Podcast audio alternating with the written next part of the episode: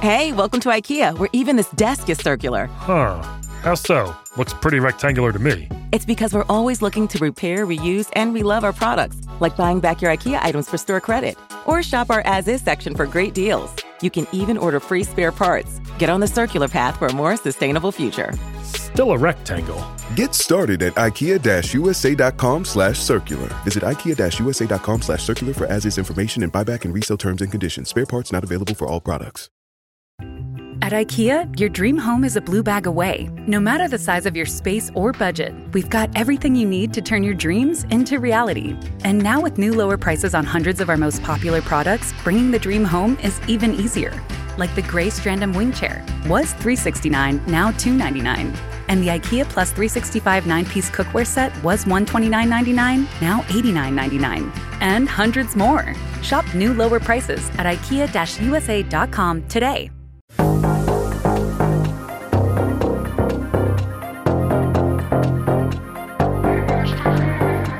Hi everyone, it's Lee Salisbury here with another edition of the TV behind the scenes podcast, Soap from the Box. There are now over 55 episodes for you to download and listen to, perfect for those rainy days when you want to cuddle up and get cozy on the sofa. Now, in July of this year, there was a momentous occasion as one of our soaps came to an end. Yes, Neighbours had its finale in July. I was lucky enough to direct two scenes with two former stars, Natalie Imbruglia and Holly Valance in London. And they were in the final episode, which was incredible. The drama started in 1985. It came to the UK in 1986. It's been huge in the UK. Scott and Charlene's wedding, Jason Donovan and Kylie Minogue, of course, got 19.6 million viewers in the UK. I spoke to Stefan Dennis before it was announced the soap was going to be axed. So we go behind the scenes of the Australian soap that we took to our hearts. Enjoy. Neighbors, everybody needs good neighbors. Just a friendly wave each morning helps to make a better day. He has been part of my life since I was seven years old, longer than almost all of my friends. I remember being blown away by the Australian soap Neighbours when it started in the UK, so much so that I joined thousands of kids late back from lunch break so we could watch the lunchtime showdowns of Ramsay Street. Luckily, the BBC gave us a tea time edition, so we all stayed educated at the same time. His character is cold hearted and ruthless, not like Shane Ramsay and Des Clarke, who he originally auditioned for. Six marriages, countless affairs, and a 6,000th episode based all around him for the much talked about Who Push Paul. It's a pleasure to welcome bona fide soap legend, aka Paul Robinson himself, Stefan Dennis. Hello, Stefan. Oh, g'day there. How you doing? I'm good. How are you? Yeah, great over here. I mean, what a, what a kind of intro because it's amazing. You you've been you you are the original cast member left. You're in the first ever episode of Neighbours. I mean, did you? I mean, some of the soaps over here have now been going for like sixty years. Did you ever expect to be still in Neighbours? You know, the, this many years later. Uh, no, and no, because no. Firstly, because I I didn't ever think that the uh, I, I, was one of the cynics and didn't ever think the show was going to last that long. In right. fact, the, my my words to my agent when I uh, when the, I was up for the part was and I, uh, I got the part.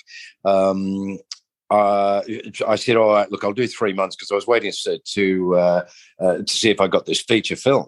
Right. Ironically, the film film turned out to be a box office flop. But anyway, um, and it was, so I was waiting for that, and I thought, "All right, look, I'll just do three months on this neighbours thing to keep them happy. And she said, no, no, no, you can't. You, they, they want at least six months. And I went, oh, all right, look, I'll, uh, I'll, I'll do six months. It probably won't even last that long anyway. And I was, I was so near to the truth because it actually only lasted seven months. Yes, um, I think that's yeah, sort of fair. First, didn't they? Yeah, yeah, seven months on Channel Seven. It was the the, the seven seven. Um, so yeah, and but but in answer the other part of the question and the answer to that is no I, I, honestly did not think even when it did take off and became the phenomenon it became in the 80s um, there was no way that i thought one, I would still be on the show, even though I had a hiatus of 12 years. Yeah. I'm kind of still, I've always been associated as you know, part of the show. So uh, I, I didn't think I would be associated for this long, and I honestly didn't think that uh, any Australian soap drama would uh, or drama soap would last this long anyway. We we now go under the uh, heading of the longest running non news or current affairs show in in Australia. It's amazing, isn't it? I mean, for me, it's still it's still incredible. Like over here, like Corrie's now what on about the sixty second year. Um, yeah, yeah, yeah. They they're 60. all still at the top of their game in a way. It's it's it's. I think it must be. I can only put it down to. I think people. It's like, like it's like another world to them. They escape to, don't they? It's like they actually are kind of friends with these people, and they're in their lounge every day. Yeah, yeah. Um, it must be. So, as you said, it was massive in the eighties. What we're going to do is I spend half the half the podcast talking about the show, and half the podcast then talking about the real you. But I mean, as you kicked on, then we'll just quickly talk about. I mean, in the eighties when it was huge. I mean, we've just recently celebrated in the UK the 32nd anniversary of Scott and Charlene's wedding, which over here got 19.6 million viewers watching that which I mean just shows the magnitude of Neighbours back then. I mean, you came over for the variety show, didn't you? At that time, I remember you all. Uh, do you remember being totally and utterly blown away by by how much it had taken off in the UK? Oh ah, yeah, I mean, by, by that stage we sort of because that was 1988, towards the end yeah. of 1988 that we did that, and um, I mean, just for uh, I don't think it had ever been done before. An entire cast of a show, an Australian show, invited to anywhere, let alone to the you know to perform in front of the royal family in the London Palladium. Um, so you know that in itself was a big enough deal. But, but we had, I've got to say, by that stage, we had sort of got a, a, a small grasp on how uh, how great the phenomenon was by that yeah. stage but it was but it was still we we were still you know I say we were lambs to the slaughter um, going over to Britain each time because it, you've got to realize in Australia even now but certainly back then there was nothing like the uh, the system that you have the star system and the and the the the, the uh, marriage or or divorce sometimes with the press yes, that yeah, yeah. that celebrities have now. Yeah, so we, you know, we we never had that. We never had a paparazzi. We never had, uh, you know, a tabloid journalists who were after the, the, super juicy gossip. I think at, at, the, at, that stage we just lost our only tabloid newspaper, which used to oh, be called wow. the Truth, and it had gone out of circulation because I think it just, you know, people started realizing that it certainly was you know, so far from the truth. yeah. um, and and so, so when we went over to Britain, of course, you know, we were never given a manual. We were never given any instructions. We were we were not told how to uh, conduct ourselves as celebrities in this foreign country, even though it wasn't that foreign to us. Um, and so, yeah, we we literally were. You know, we we got thrown under the bus a lot of the time because uh, we we just didn't. And, and, you know, and unlike as I said, like in America, you have uh, publicists and managers and lawyers, yeah, and, you know, no. an entourage following around. Well, you know, that didn't exist to us. We were just two bit actors from Melbourne, for goodness sakes. You know, we, did, we didn't publicists. What the hell's that? Um, but it's uh, but you know we, we we learned the ropes pretty quickly. But uh, in saying that, you know, as I say, a few of us got thrown under the bus now and then.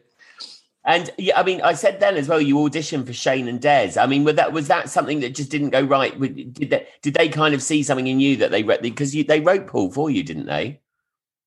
Uh, yes and no, because um, the the Paul that I originally um, uh, uh was cast for was a completely and utterly different character to the Paul that was even you know four years on or yeah. two years on um, because originally Paul was just supposed to be the nice kid next door, a university student, studying engineering, following in his father's footsteps, because Jim was a very successful engineer and had a business, etc. And you know, Paul was just this sort of happy-go-lucky young guy, uh, Australian, typical, a, a typical Australian uh, suburban dude uh, of that age, and sort of consequently fitted into that uh, age bracket within the, the, the cast. Um, and then I, I, don't quite remember what happened. It was after we got axed from Channel 7, and then when Channel 10 took it up, and Reg Watson, who was the creator of Neighbours, um, a lovely bloke, and I, I remember him calling me into his office one time, and I thought, oh, God, this is a bit serious. What's going on here?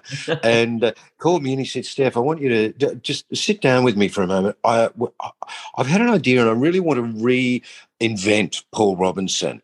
And I'd really like your input. I'd really like the two of us to sort of nut out where where we should sort of send Paul. So I, I think for about three hours, Reg and I sat down and literally nutted out uh, the journey that Paul could take to to get to where he is today. Oh, um, and I don't think I don't think even then Reg uh, probably envisaged Paul becoming as um, legendary for all for all the wrong reasons um, as what he has. You know, he's he is the. Uh, I'm not going to say that he's the patriarch of the show by any means. he's not. He's not deserving of that role, but um, but he's you know certainly part of the glue that holds the show together. Oh yeah, the backbone. I, I, together. Yeah, and I, I kind of don't know if if uh, Reg and or uh, Reg Grundy, um, you know, the owner of Grundy's at the time, who owned, uh, you know, create, built, what do you say, produced Neighbours. Um, they, I don't think either of them uh, probably were, were aware of how um, colourful, let's call it, uh, the character of Paul would become. Yeah, I think you never know in soap as well. Sometimes I think, uh, sometimes I mean, working in soap, sometimes we brought in families that, you know, the expectations were huge for them. You know, they're going to be the biggest family in the world, and they're not. And you know, then mm, a quiet mm. family who come in quite quietly end up being this huge because the Robinsons were obviously. I mean, Scott Robinson was Jason part of it. Then Kylie yeah. got mixed in. It just all worked, didn't it? I mean, I'm have mm. to mention as well. Well, you said actually he was a quiet character. I read that is apparently his previous job before the action started in the show originally was he was an air steward, which you can't imagine Paul Robinson being an air steward, can you? Yeah, well, that that came that, that was the um, much to uh, Jim's chagrin. That was uh, that was uh, what Paul what Jim thought was going to be the, the beginning of the downfall of Paul was he he actually quit university, quit his uh, his engineering degree to uh, to join the airline as an air steward, and uh, you know Jim was like, "Yeah, what?" But of course, in, a, in an indirect way, that was sort of the thing that uh, another catalyst that set Paul off on the journey that he is in today. Yeah, I mean, yeah. you've got to remember that uh, his daughter Amy was a, a uh, product of those years in the airline. Um, his second wife Gail was a, a product of uh, his years in the airline. Um, his contacts around the world, you know, it's, well, it, it, all. Yeah. even though it was only, yeah, even though it was only for a short time, um, it was it, it, was actually quite significant to where Paul is today. To where he is today. Now, obviously, I have to mention the legendary, and I used to, I just remember her like a, almost like my own nan, Anne Haddy, who played Helen Daniels. Who yeah, bless her. Paul. I mean, he's still that was kind of the one character you always saw a softer side to, wasn't it? Paul always kind of had this amazing relationship with her. I mean, what was it like working with an actress of that kind of stature? Because she was amazing. Well, because I, I you know, much to my uh, embarrassment, I didn't know who Anne was, or I didn't, I didn't know, you know, uh, the caliber of actress she was until I started working with her, and because um, I was pretty green, you know, I was like, I'm going to be honest with you, I'm still a mushroom today. You know, I, I yeah, yeah, yeah, left yeah. out of so many things, and you know, I'm always the last to find out things, particularly in that building that I work in. Um, and uh, but Anne, Anne was absolutely, you know, she she was the thing that was so great about Anne is she wasn't she wasn't afraid to take the young ones under her wing. Yes. Even though even though the younger generation used to piss her off at times, um, she was actually she was quite cool, and she was uh, yeah, uh, uh, let's call her the groovy granny. You know, she she had a very good and clear understanding of the younger generation, probably because of the fact that she'd been you know working in the world of uh, showbiz for so long, um, and you, uh, you, probably know only too well. You know, the the generations uh, cross over each other all the time in show business because it's, it's just such an intimate medium to work with. And and so Anne, yeah, and, and and Anne taught me an awful lot. But the the the wonderful thing, the relationship that we developed on screen again, you know, Anne and I sort of worked at that at. I always remember she used to love it when, when, uh, whenever there was a moment and uh, Paul and Graham used to always put their foreheads together and touch noses. Yeah. She used to love that, and she'd always go, "Oh, let's do that at the end of this scene because it's nice." And it used to, and the audience used to really like it as well because it was it was a genuine moment between yeah. the, the yeah. grandmother who who was really sort of Paul's mother, even though he was he was alive. He was ten years old or something when uh, when his mother died. Um, he he kind of Gran was Gran was the matriarch of both the show and and the Robinson family. Um, but she, uh, yeah, no, she did. She taught me an awful lot, and so did Alan. You know, to this day, uh, I think Alan still teaches me things. Yeah, Alan and I have remained friends for oh, that's uh, great. Yeah, I, I, was so surprised. Yeah, you know, it was twenty four. He popped up in, wasn't it? And I was like, my god. Yeah, I, I, that was a funny situation. You know, it was really funny because Alan and I, he'd been living over in the states for a while, and I, uh, and I, I'd been back and forth. I was, I was living in London, and I can't remember, but I was in. I was I must have been away or something, and I was back in London or anything. And he rang me up out of the blue, and he said, "Oh, um, how you mate? Where you? Uh, where Where are you at the moment?" I said, "Oh, um, I'm just down in London. I must have been. Where, must have been when I was living in Scotland or something." Yeah. And he said, and I said, "Yeah, I'm just down in, in London. Uh, I got to do some stuff." And he said, "Oh, I'm in London too." And I went, "Get out of here! You, you're no, you're an American." He said, "No, no, no, I'm in London." A BMW commercial over in France, and I'm I'm in London for the weekend. And I said, "Oh, where we'll catch up? Where are you?" And he said, "Oh, I'm staying in uh, on Piccadilly somewhere." I said, "Get out of here! I'm walking down Piccadilly now." Oh wow! And, uh, so so we uh, we we sort of hooked up in a matter of minutes, and I I never forget we were walking down as we do. You know, he'd say, "You know, how's it going? What are you doing? Well, how's neighbours? What's happening? Are you doing any other stuff?" And I'd say the same thing. You know, what's the latest? Thing you're working on that. And he said, Oh, I've been doing this, I've been doing that, and I've been doing this. And uh, oh, and I played the vice president on 24 for about six months. And I dropped to my knees in the center of Piccadilly and went, I am not worthy. I am not worthy. and he said, Get up, Steph, get up, get off of the ground. I know. I think everyone, I think because everyone's got such an affinity with uh, you guys, especially of that era. I mean, every, I mean, it was it was kind of front page news that he was in 24. It's amazing. Yeah, yeah. And, well, and of course, not just because of Alan. I mean, because he didn't come into it till a little bit later. Gail and I, when 21st 24 first started, we were um, living in London and, and we were addicted to it. We oh, we yeah. absolutely addicted to the first series. Yeah one of those shows that set the boundaries for shows, wasn't it? Right. What I'm going to do is a quick. I'm calling it the potted history of Paul. Actually, it's a quick quiz to get us through. I mean, the storylines I mean, I, I, would need days to go through them all. So I picked on a few. Oh my god, you're going to embarrass me here, aren't you? No, I'm not. I'm not. I mean, you should know the answer to this one is really easy, I think, and this leads. Me oh, okay. To, who is Paul's youngest sister? Lucy. Lucy, of course. And I brought this up with actually uh, Lynn McGranger, who's in um, Home and Away. She plays Irene because what I've always loved about Australian soaps is it doesn't seem hard for them. They just do it without. They just replace people quite easily, don't they? Oh yeah, yeah. There were three Lucys, two three Scotts. Lucy's, yeah. And, and so, yeah, three Lucys. Sorry, two Scotts, two Julies. There's only been one of me. Uh, maybe that's yeah. why. Maybe that's why I've, I've, I've gained legendary status because there's only one. Uh, believe it or not, there was uh, there was, and there was only ever one Gran. But uh, uh, unbeknownst to a lot of people, there were two Jims. Oh, um, Jims. Yeah, there was there was a, a chap called an actor called Robin, and I, I can't remember his last name. That's terrible, but then was thirty seven years ago. Um, he uh, and he he was cast as Jim, and I don't know what. I think there was a breakdown in negotiations or something a, a week into filming, and uh, he was given the flick, and they brought uh, brought Alan in, and Alan was actually filming in uh, in Sydney at the time. He was doing a, a, program called Chances, so he'd do he'd sort of film during the day in uh, in Sydney, fly down here overnight, wow. work uh, work in Melbourne the next day or the, for a couple of days, then fly back to Sydney, do a bit. Oh yeah, it's funny. Anyway, well, I, I think the same thing. I mean, the same thing doesn't happen. What happens here more often? There was a thing in Coronation where an actress walked upstairs, I think, to play in a room, and about uh, two years later, she came back down, but she had grown up about nine years. They skipped the child. uh, that was a good way. See, I loved it. I, I loved it. You wasn't can get it? away with it in soap, can't you? You can. It wasn't famous in in, on, in um.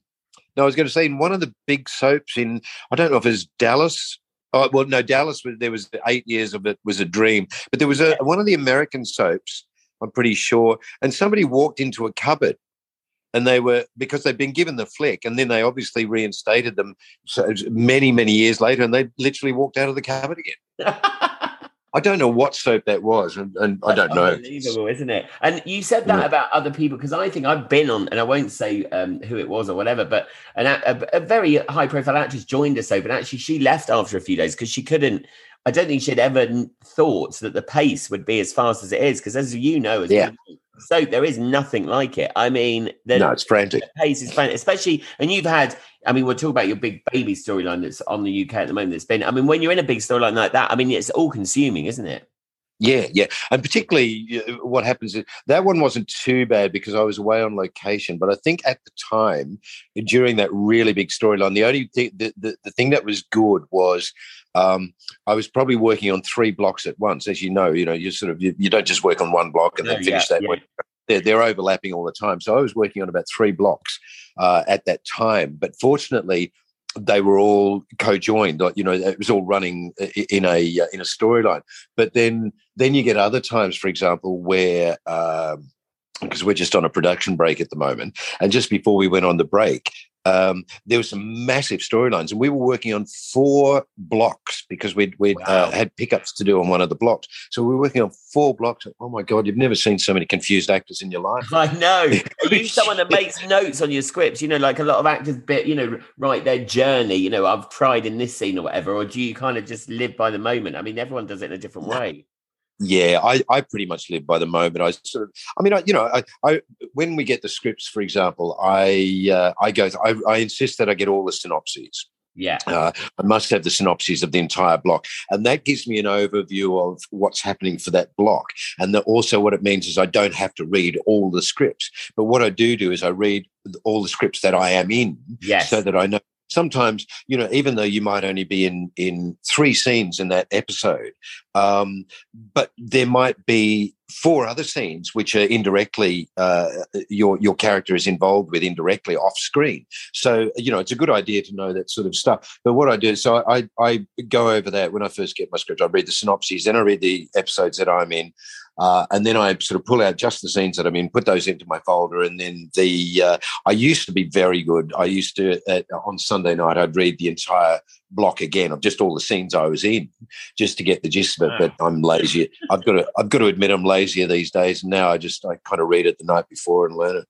Yeah, yeah, yeah. Well, yeah, and when you become okay, the next question is, um, oh well, actually, I do. Sorry, I do, I do make notes though, but not not uh, journey notes. Yes, yeah. I mean, everyone I make, make lots of notes. So many actors. Yeah. You've got the ones who've got like color coded to heaven, you know, like, and then people mm. who've got it. Uh, Amanda Donohoe and Emmerdale, who was in Hollywood, she used to walk in kind of and just re- she used to read her script for the first time on set. I used to be like, oh my, oh my god, she used to then prefer like be able to learn it within minutes. But you know, everyone yeah. Incredible. But we have to. Well, I, I always Go on. Sorry. I always remember. Sorry, there was, I was going to say that I always remember two actresses that really stood out as far as journey. Uh, you know, logging the journey and making the notes of the journey um, was uh, Julie, who played. Um, sorry, Vicky Clark Blanche, who played uh, Julie, my older sister. Oh yes. And yeah. and Margot Robbie, who played um, what's her face? What's her character's name? Oh, oh, uh, oh one of my favorite. Um, I can't remember her character name, but yeah. Oh well, that girl. There we go. yeah. How easily forgotten. Yeah. How easily forgotten. terrible, isn't it? Margot who? Yeah. Margot who. Um, um, but no, but Maggot, say, Maggot used Maggot used to just amaze me with the amount of notes she used to write on on every scene. Yes. Oh, some people love it. I mean, yeah, I've seen people like it's amazing to see how different actors work. It is incredible. Mm. Um, and then we have to mention, which I'm told we're allowed to mention when this is going out to everyone, that Melissa Bell is actually back as Lucy. Yes which must be yes, amazing. That must be a lovely well, for you when old faces return. I mean, not old. I'm oh, not I old. love it. I love it because uh, you know, obviously, I, I love uh, Melissa, but also it's really great having uh, Paul's sister, and the fact that uh, I mean, I, I, just find it so ironic that Paul's little sister is now Paul's boss because she's the CEO of Lassiter's Worldwide. Amazing, brilliant. It. It's like it's such a family thing because, of course, there was Rachel who was uh, Gabby, G- Gabby, I think her name was a character name, or Gabney, or whatever. Anyway, um, and she's running Lassiter's up in Darwin, and somebody else has got. Yeah, it's, it's bit of a family thing. Lassiter's has got has got a mind of its own. Was it um yeah. Cinda Cowden who came on who said? Back in the day, there was was it was it a character called Susan in Lassiter's that you never saw? There was always someone on the phone back in the day. I can't remember what she said. Oh, oh quite possibly. Yeah. yeah. Um, okay. And also back, we have to say is Richard Huggett, who played Glenn Donnelly, who I looked up. I was like, oh, yes, that's him. Who I really, yeah. I've just realised the BBC. He had a hugely contentious relationship with Lucy. He was the secret son of Jim. Yes. So much so that here the BBC actually edited out all the scenes. We never saw the story. Ah. yeah. uh, No, How- it's, it's actually great having Richard back because we uh, we literally haven't seen each other for thirty years. I, Wow.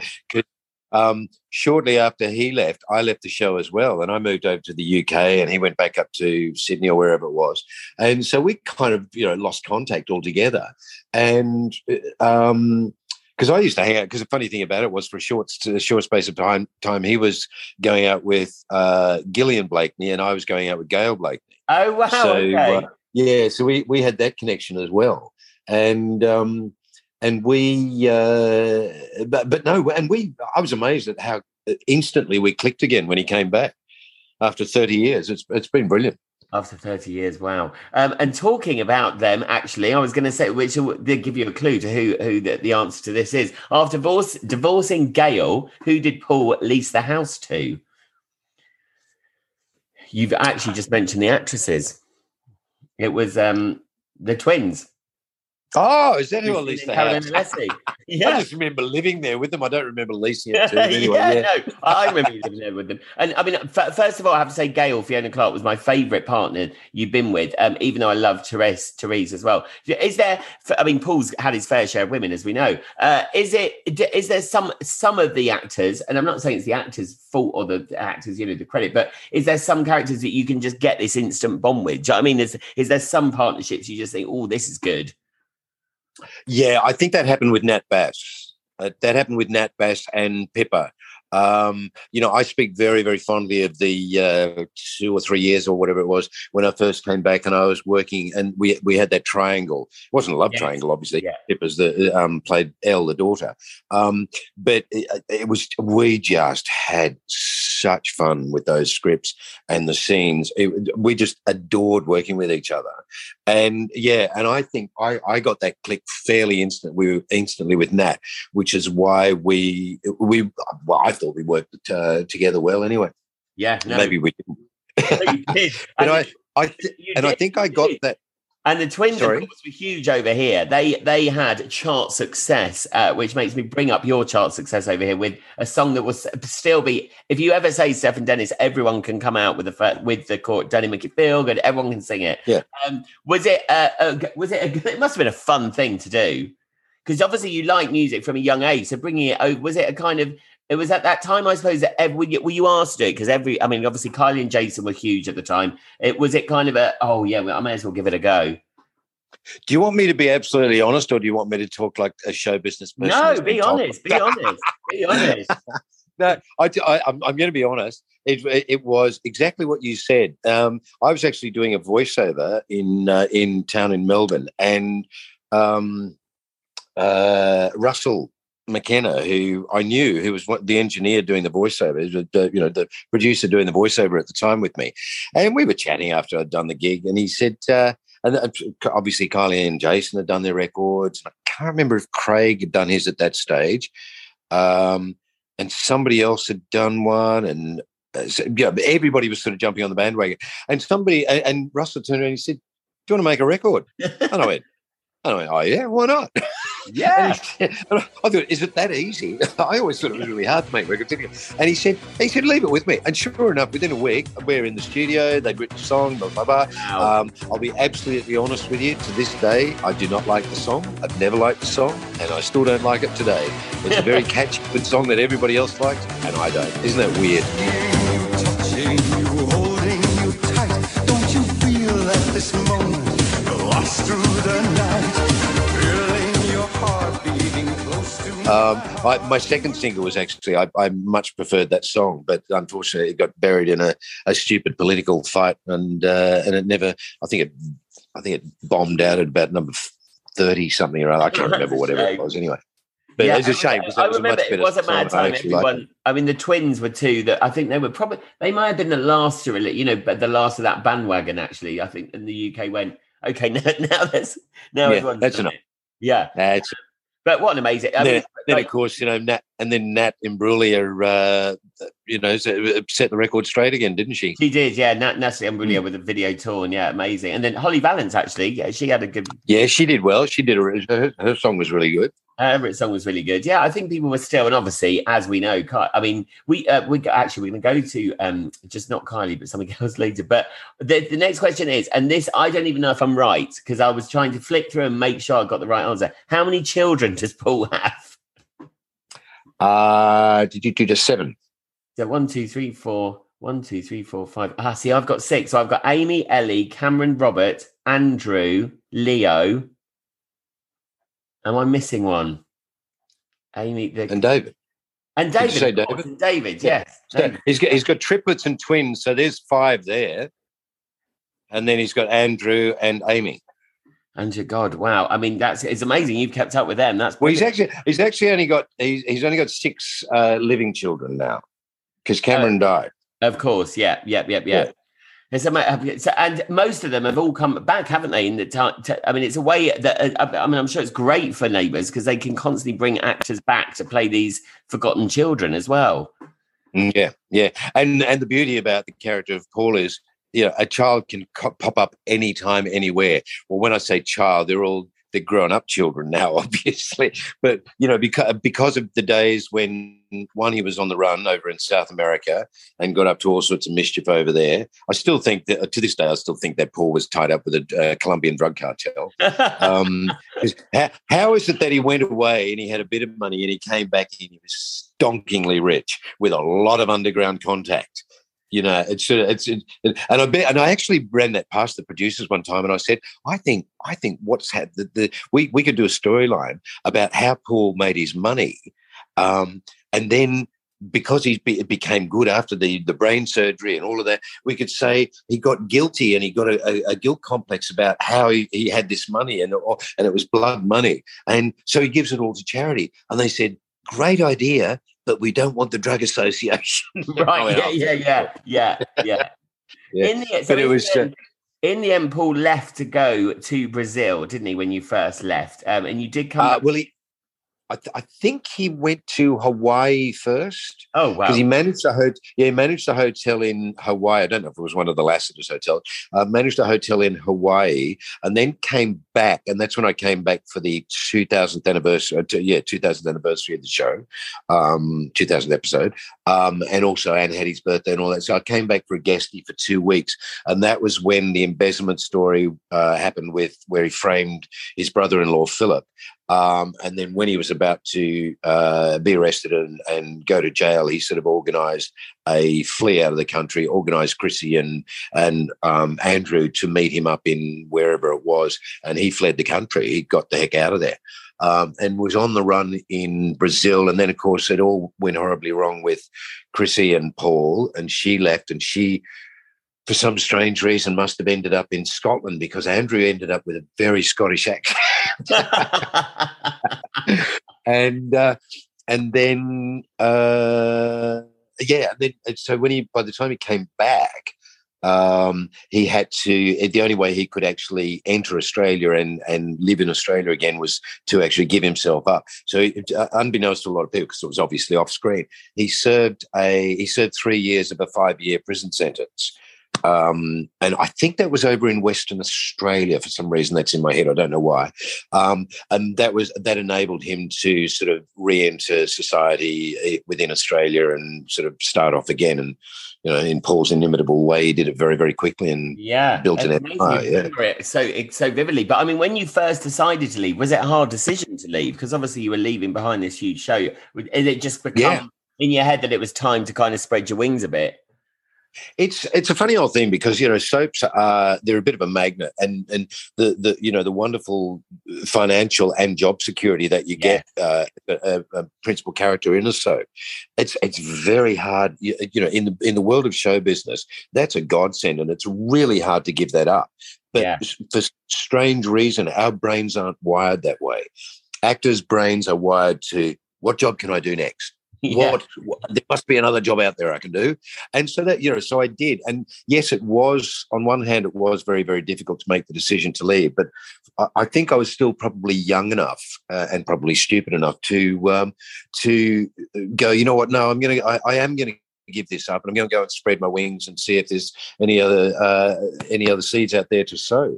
And I, I mean, fortunately, on the back of Neighbours, I have to say, on the back of Neighbours, I had a very, very successful career in the twelve years that I was uh, I was ex Neighbours. Oh, you did, which we will get to, which we will get to. Uh, but with sticking to neighbours for the time being, we're going to go. But um, what did Paul do on returning in 2004? What was the big story? Do you remember? Oh, he set the place on fire. Yes, yeah, yeah, yeah. And do you know the other thing that happened there?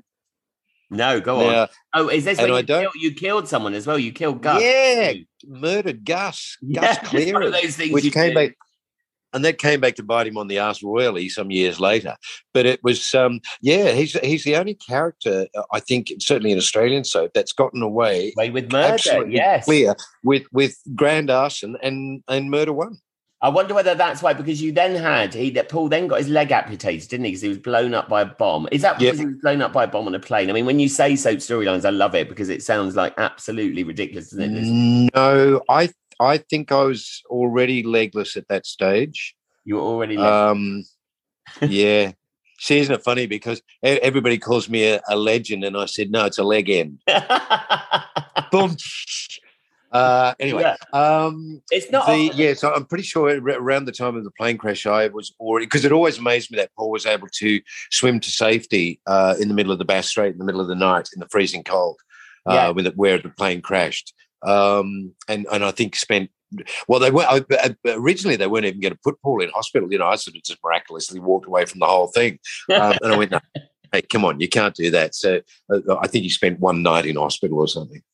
But uh, no, Paul. uh, Paul actually the the loss of the leg was actually complications of another thing. What happened was um, the the mafia literally was after uh, after Paul. He he had a you know, he was a target, um, and they'd sent the, the the boys out to uh, literally to take Paul out to the bush and execute him. And uh, you know, in a, in a moment of uh, panic, he managed to escape and and run through the bush, and running with the guys chasing very very closely behind. And he he comes and he's you know, about to run over this cliff, this eighty foot drop, and uh, and manages to stop himself just in time. And I, th- I think what happened was then sort of the guys caught up and he Paul lost his footing or something like that and fell over this cliff. and the guys sort of looked over and just saw this crumpled, still body uh, at the bottom of the cliff and But sort of definitely went, "Oh, time." he- yeah, he, he's dead. Job done, and off they went. And so, and anyway, Paul then came to, managed to struggle through the bush, nearly got drowned in the lake because his leg was so was so incredibly badly broken, as well as lots of other things, broken ribs and all of that. Um, and it was Dylan who managed to you know, Save see him out in the distance, floating and holding onto a log. Um, brought him to safety, and and so he ended up in hospital, and he was all being patched up, and everything was okay. And the doctors said, uh, you know, you're going to be okay. The leg's very badly broken. You just got to stay off it um, because there's a lot of compound fractures, yada yada yada. Uh, and then, in a moment of, of I, I would imagine, drug-induced uh, um, lunacy. What's the word I'm trying to? You know, a- a- Yeah, no, a yeah, moment- A, a lapse of reason. Um, he he got out of bed to go to the office. He's got oh, I've got to get to work now. And got out and put all his weight, all his bodily weight on the leg, and it just shattered. And so they couldn't fix Oh. it again, and, the, and gangrene started setting in. And they said, right, you've got two choices: you die, or we chop your leg off. Wow. And he was insistent, absolutely insistent, that he kept his leg. Um, he said, uh, uh, uh, "He said, no, I'd rather die." And uh, and it was Dylan who actually signed the papers while Paul was unconscious. He signed the papers to uh, lose the leg. So, I mean, no, uh, not only are these stories amazing, but also they brought back some amazing characters recently as well for you, which must be amazing. We've obviously had Gayle's been back. Annie Jones is now back with Lucinda and Geoff Yeah. on the show. I mean, that again must be incredible because Annie again is part of the you know one of the biggest storylines ever, where you know plain Jane was revealed to be gorgeous by taking off her glasses. I mean, nothing got ever Yeah. storyline.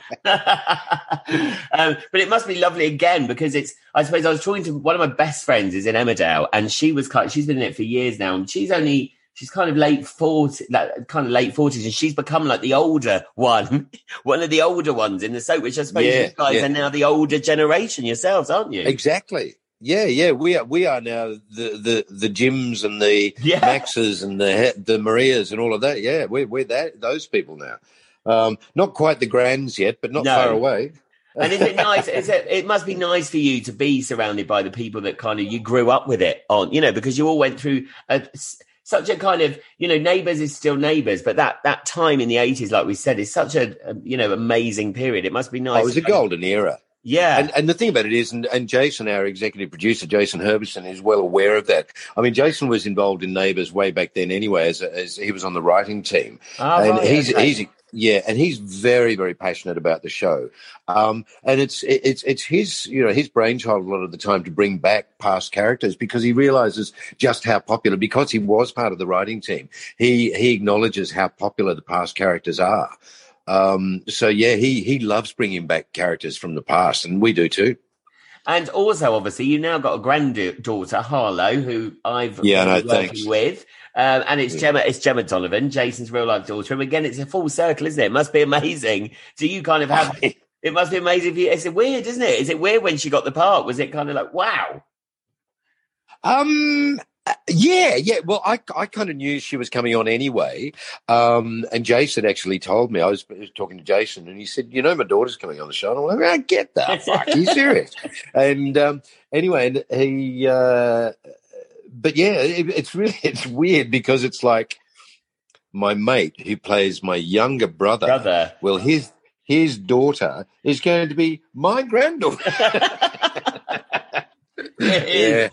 What soap does to us, it's so bizarre, isn't it? Um, I right, know. okay. I, Well, I got to say, I got to say, I was a little bit miffed when they gave me a, a 18 year old and 19 year old granddaughter. I didn't mind Amy when she came in and she was three, but you know, hey, yeah, yeah, yeah, yeah. I know. I mean, no one, but no one pays attention to age, do they? Anything, as we've said, anything can happen on soap. No one minds. Oh, It's absolutely I know, I amazing. Soap's got its own world. But leaving soap behind, let's talk about you. I've read the your interest in acting started when you were twelve, and you appeared. Your first big performance or your first theatre show was Oliver. I- Is that right? oh yeah, roundabout, roundabout way. Um, were you Oliver? I guarantee. Were you the Artful Dodger, or were you Oliver? No, I was, just, I was, I was just one of the boy, one of Fagin's boys. No, wasn't Ah, that, okay. uh, wasn't that uh, good. And um, no, no, no. What what happened was, I, and it was actually earlier than that. I mean, I, I we were indirectly involved in show business, oh, probably as early as eight. But um, I, uh, my mother, uh, bless her, said to my brother and I. Uh, when I was 11, she said, look, you know, uh, would you be interested in doing, uh, to, going to an amateur theatre company, amateur amateur theatre group? and because she said, I know of this really good one that's uh, caters for kids and yada yada yada.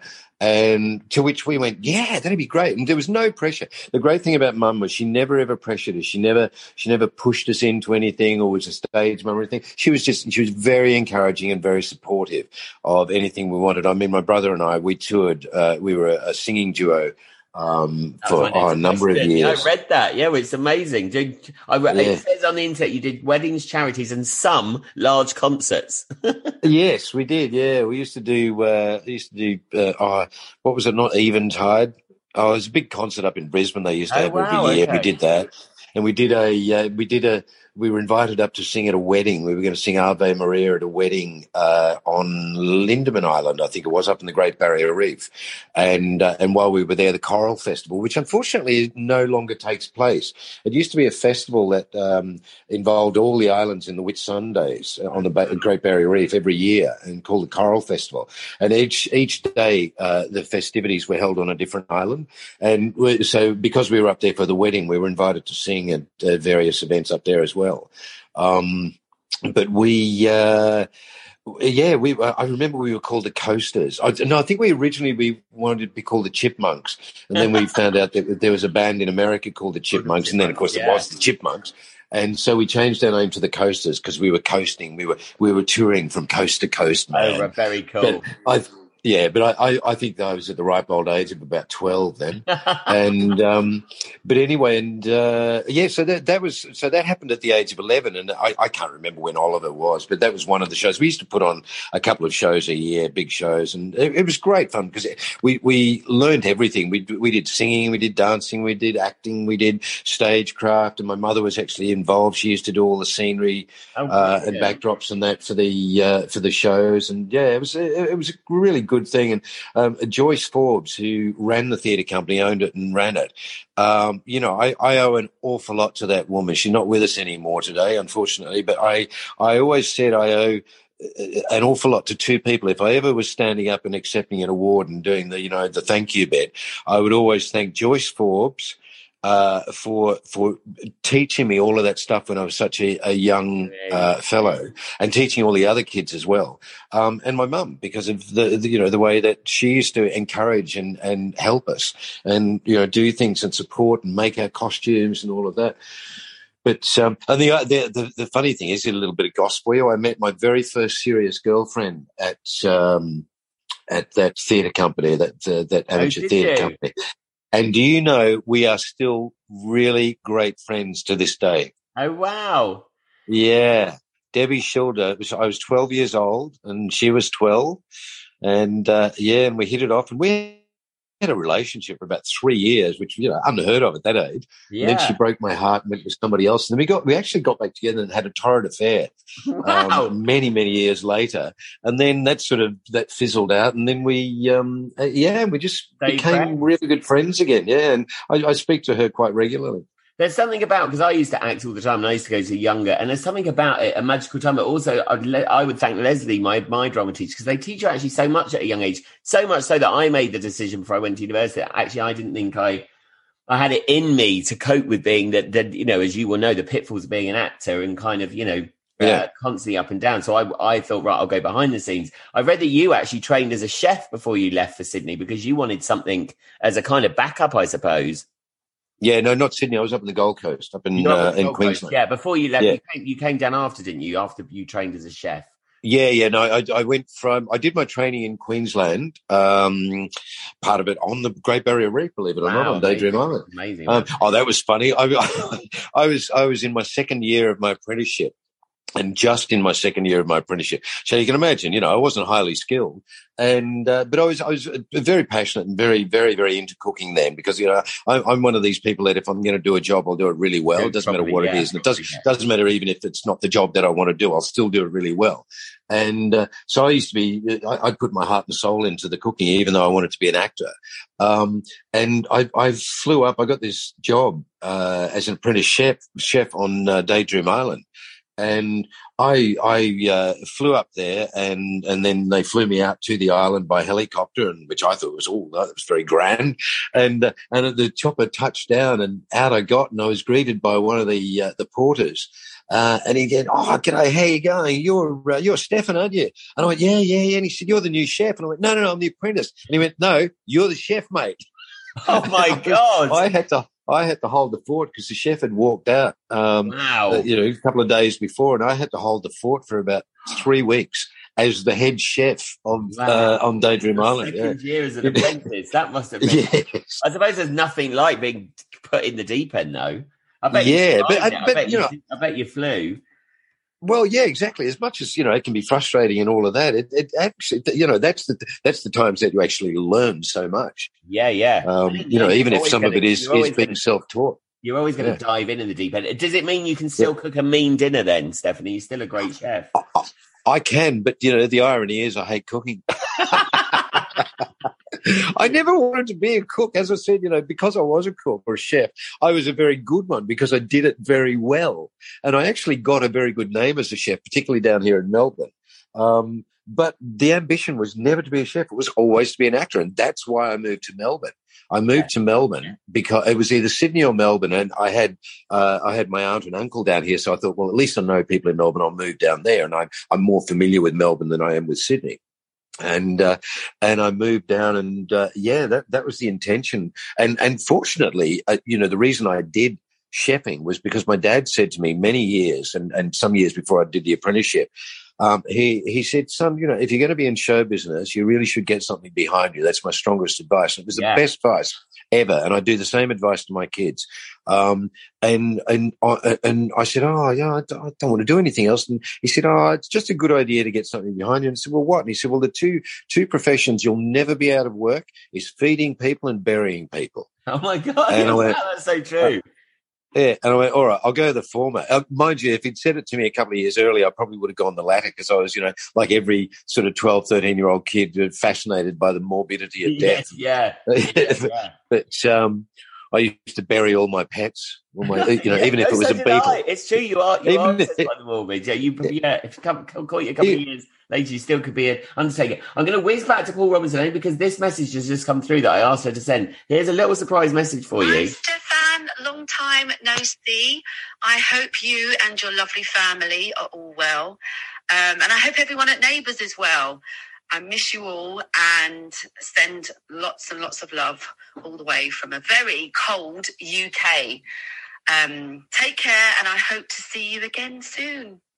So that was Cherie Murphy, who you were in. Oh, I was just, I was trying to get the voice and I, I nearly said it was Debbie Arnold, but of course, how fabulous. Yeah, so I worked with her and are good friends with her. She was on Emmerdale. So when, as soon as I got um, this directed job on Neighbours, I was like, "Oh, you did it in London as well." But um, she's great, isn't she? It must be great. It must be. Uh, it must be fun when people come over from the UK as well. I suppose to be in it because they must be so excited. I know she was. Oh, yeah, no, we, we had great fun because that was around the same time as uh, when Ryan Thomas was in as well. Yes, yeah. He was, yeah. he was a great guy. That, that was that. was- Oh, that was naughty times. They're naughty people, those two. the, the Thomas brothers are yeah. Adams in uh, Yeah. was in Emmerdale with him. Ryan was in Corrie with me. Yeah, they uh, their Mm. stories never to be told Hey. Podcast. Oh yeah, he, he he's a great guy. We, we, again, you know, well that was that was the relationship. Both um, Ryan and myself and uh, Maddie Wilson, who plays um, uh, Aaron on the show, Yes, we all hit it off instantly. The three of us just hit it off instantly. I don't know why we did, and yeah, and we we got up to some mischief. fun was to be had. Going back to you, you took roles once you had, uh, you know, once you had cooked some mean dinners. Um, you had taken roles on massive Australian shows, including Prisoner, massive role in the Henderson Kids, The Sullivans, The Young Doctors, and Dannii Minogue is actually the other guest this week on the fir- on the launch of Series Three, and she was in most of those. Did you ever cross paths with Dannii, Kylie's sister? Oh yeah, well, um, Dannii used to be on um, uh, Young Talent Time. Yes. Oh, and did you do Which- that as well?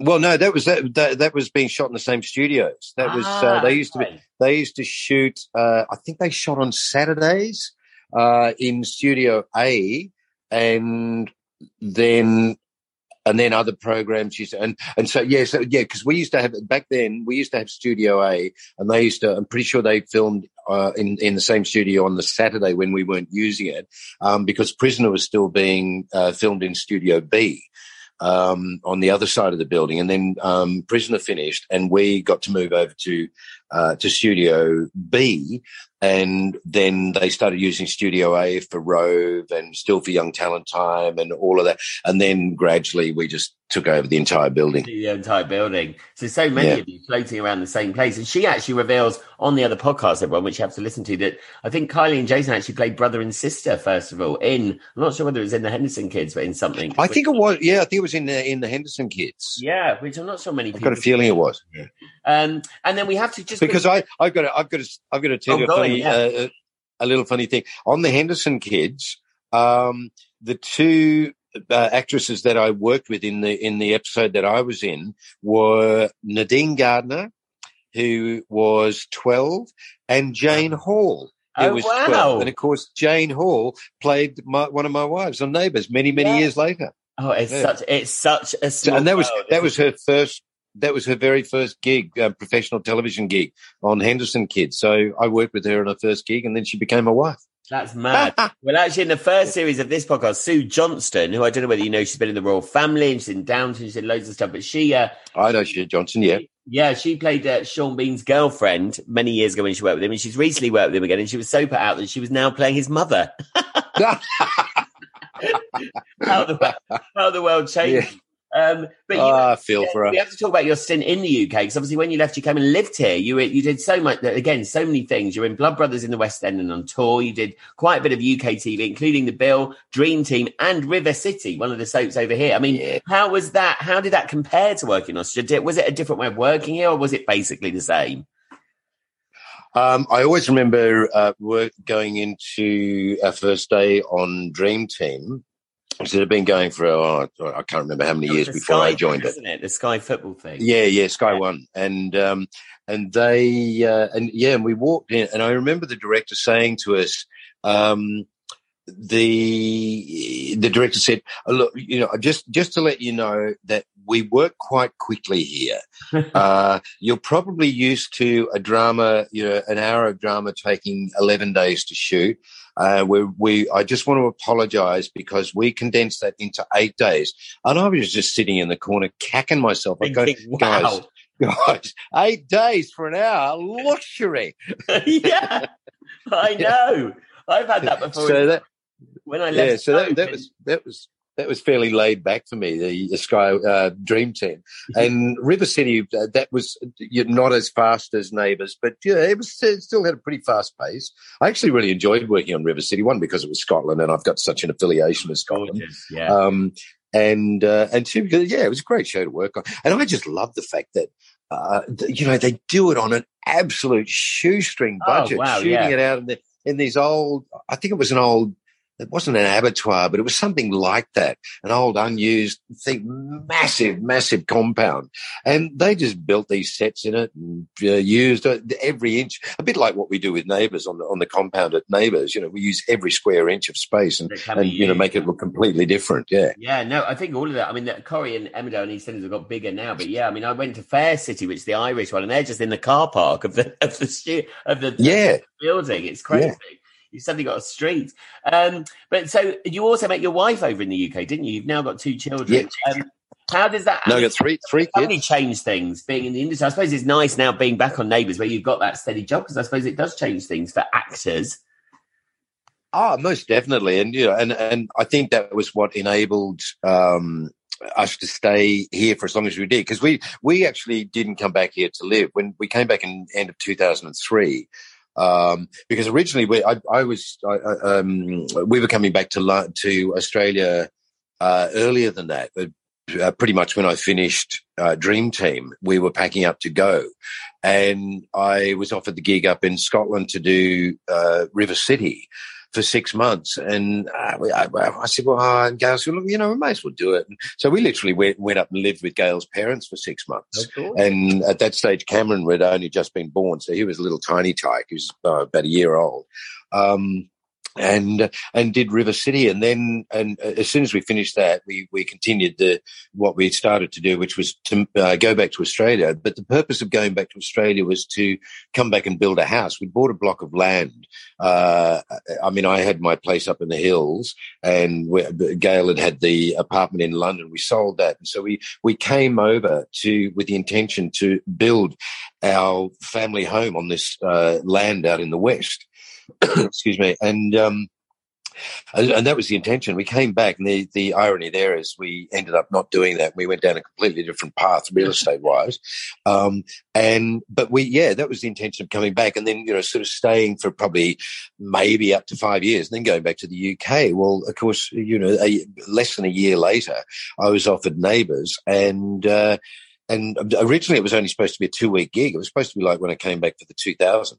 Uh, and this was the 20 year anniversary. And they, and, uh, Ric Pellizzeri, who was the EP at the time, uh, invited me back and said, you know, would you, would you come and reprise the role of, of Paul for a couple of weeks? And initially, I'll be honest with you, I said no. Um, uh, not to them, but to my agent, I was going, no, no, no, no, no. Because the funny thing about it is, even though I had a, a, a very successful career over in the UK for, Yeah. for nearly 12 years over there, um, a lot of it was stage work. And of course, uh, or, or, uh, stuff like River City or Dream Team, which doesn't get shown over here. So I kept thinking, in the eyes of the Australian audience, they'd think, "Oh, he's been over, he's faded into oblivion, Yeah, he hasn't been able to do any work over there, back. so he's come back here to do Neighbours." So, uh, you know, with his tail between his legs, and I didn't want that, and I said, "No, no, no, look, you know, to me that's career suicide. I'm not going to do it." And believe it or not, it was Alan Dale that talked me back into Oh it. wow! I mean, obvi- obviously, my wife and my agent sort of uh, pressured me a bit, Yeah. um, but it was Alan.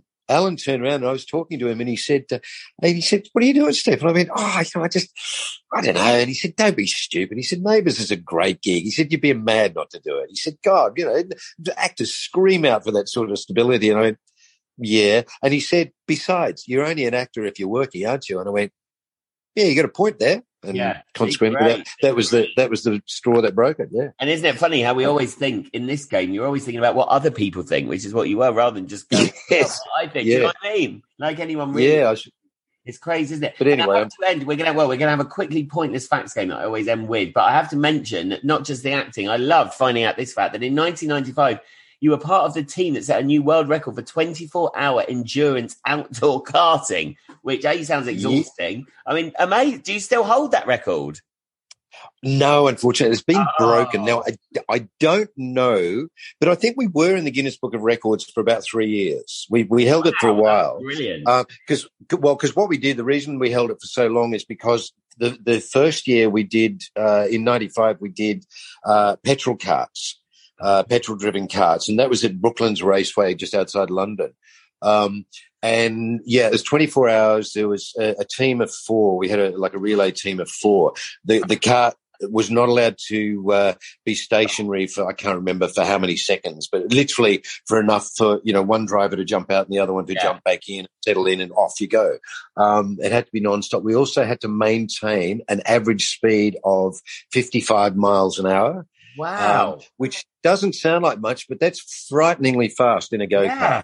And and particularly, I'll, I'll get to why why so so uh, with the next bit because that was the petrol karts, and we broke the record uh, with petrol karts in '95 uh, and set a new world record there. Um, I can't, I've got a. It was it was just over 1,100 miles. I think we did in the 24 hours, and we do we do one hour each, and it was literally the hardest part was at about two and three and four in the morning when you've got to remember we were doing this I think in February or March. Oh. So you can imagine how cold it was at that time of the morning over in Britain. Um, and it was literally, you know, it was almost like having to chip our hands off the steering wheel because they were so cold. But uh, that was good. So we did that. And then the following year, in 96, we did it again, but this time we did it in electric karts. And what was great about that is we could have done one mile and we still would have uh, set a world record because it had never been done. Anyway, we, we, you know, we did much the same, and I think we did just over because we had a couple of engine failures in that, and you had X amount of time. You were allowed to, one complete engine change, uh, and you were allowed mechanical repairs that that were only allowed to take up a, like you know ten minutes or something to repair or some stupid thing. Anyway, so we had a, we had some engine failure, and we had a um, we had the throttle failure, and the um, and what was interesting about this was it was electric karts, so obviously they were silent. Um, and we were doing the same thing, but this time we weren't at, at Raceway. We were at Santa Pod uh, Raceway, which is a drag strip up north. And because it was a drag strip, the first, oh, you know, 30, 40 uh, yards is just rubber. It's a rubber surface. Well, uh, once again, we were doing it in winter, and that rubber surface was just, it was a slip pad. So at one end, we basically we just had a, a loop, and at one end, it was it was just chaos. The, the, the kart would just Wow. spin around everywhere. So you had to be so careful to try and control it, not to spin out on the corner on that end every time on that Oh God, and that would have been it. That would have been the end of the world record if you'd done that. Well, yeah, but but we still had to maintain the speed. That was the Oh silly thing. We still had to maintain this fifty odd miles an hour. But what happened was the throttle went at about one o'clock in the morning, and in the time that they had, they couldn't fix this, put a new throttle in cable and all of that. So they just put what we called a suicide button on in the middle of the steering wheel, and it was power on or power off. That was it. Oh, Full my. power on if you hit the button, and, Oh. and so we, it was. Oh, it was the most hilarious thing trying to, to absolutely calculate the exact moment that you would just slam that button on to get full Wow. power so that you didn't go Oh. for a 360 on that bend. Yeah. This sounds. But it was- that but we sounds- did it. I mean, you've never tried to do it again, obviously. But I must. I mean, it must. Oh be, no, we must be. we want to. Do you? No, we want to.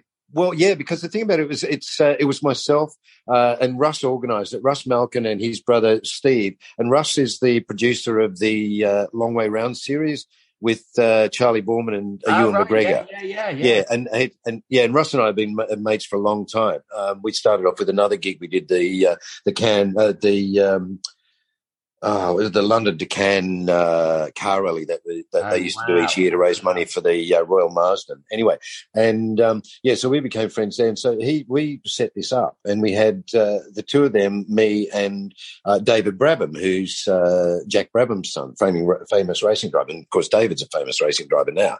Um, and we've been wanting to do it ever since then. But I said, I keep saying to Russ, I said, we're not going to bloody well do it in, in Britain in the middle of winter again. No. Um, so I've been trying, I've been trying to cajole him to, to come out and use the Phillip Island uh, Grand Prix racetrack down at Phillip Island. Um, and which is a gorgeous track uh, uh, facing the ocean and, and do it in not middle of summer because it'd be too hot, but do it in, you know, maybe spring or autumn. So Amazing. I'd- Oh we, we'd love to do it again. Yeah, Yeah, we need to smash that record. That'll be brilliant. Right, we're going to end, Stefan. I could go on for hours. We're going to end with a quick pointless facts game, which I play with everyone. I'm hoping you know. I was amazed by this first one. Um, but and to, Charlotte Chimes did this and didn't didn't know this, so we taught her this. But do you know what Erinsborough is an anagram of? Neighbours. Yes, of course. Of course, you would know that. She was absolutely confused by that. She couldn't believe it. Um, to the nearest thousand, how many car? I mean, you won't know the answer, but have a guess. To the nearest thousand, how many cast and crew have worked on the show since it begun? Oh, I know. I'm I'm going to say I'm going to say I'm going to say three thousand. No, twenty-eight thousand. Oh, stop it! Oh, hang on. Are you talking about extras as well? I think so. I think that means everyone. Ah, yeah. yeah. that means everyone. Yeah. How many countries? Oh my god! How many countries watch Neighbours? Uh, I don't know what it is now. I know it's in the fifties, but we used to have about sixty-five. Yeah, it's now sixty, which is still incredible, isn't it? 60, So it's sixty at the moment, is it? 60 at the moment. Yeah. Oh, brilliant! Because for some reason I thought it was in, the high fifties, but there you go. Good. Um, That's Brett- great. This one, I don't know whether you know. Brett Tucker has played how many characters in Neighbours? I think he holds the record for playing the most characters. really? yeah. I only I only ever remember his, his one character. He's, he's probably come in and done sort of bit So he's done big part was. Daniel Fitzgerald. He also played Ned Goodman, and he also played a construction worker and a patron. So he played four parts. He holds the record at the moment. for the most amount of parts. and the final one, who was I didn't know this? Who was an extra on the show before taking on a role that's seen him still in the show for over nineteen years? You might not know this. You see, this would be quite good. Well, this is that was before I came back. Uh, well, it's Um. It's Toadie Ryan. It's, it's not. I was just going to say it'd be Ryan. Yeah, right. yeah. So he Yeah. started life as an extra. Amazing, isn't it? That. Well, listen, Stefan, Yeah. it's been so amazing of you being the first guest on the new season. I know everyone in England and the UK is so excited to hear from you, as, as and I am. Total soap, soap fight, bona fide soap legend, and I can speak to you for hours. So thank you so much for coming on. uh, my pleasure. It's been it's been a joy talking to you, mate. It's been lovely. Thank you so much, and good luck with the rest. And let's hope to see you in the UK again soon, especially if you're going to come back and do this, set the world record again. That'd be amazing. That'd be great. Yeah. Amazing, Stefan. Thanks so much. No worries, Lee. Thanks. Cheers, mate.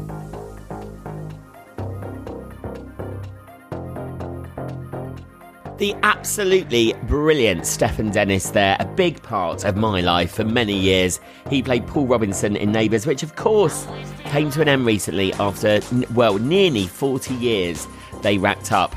I'm sure a lot of people will be missing their dose of Australian life. Maybe one day it'll come back. Maybe we can reinvent the wheel. Anyway, thank you for listening. I hope you enjoyed that. There are over 55 other episodes of Soap in the Box you can listen to right now with your favourite stars from Neighbours, Home and Away, EastEnders, Coronation Street, Hollyoaks, and of course, Emmerdale. I'll be back very, very soon. This series is looking very exciting, and I can't wait to share the rest of it with you. Whatever you're up to, have fun, and I'll see you soon.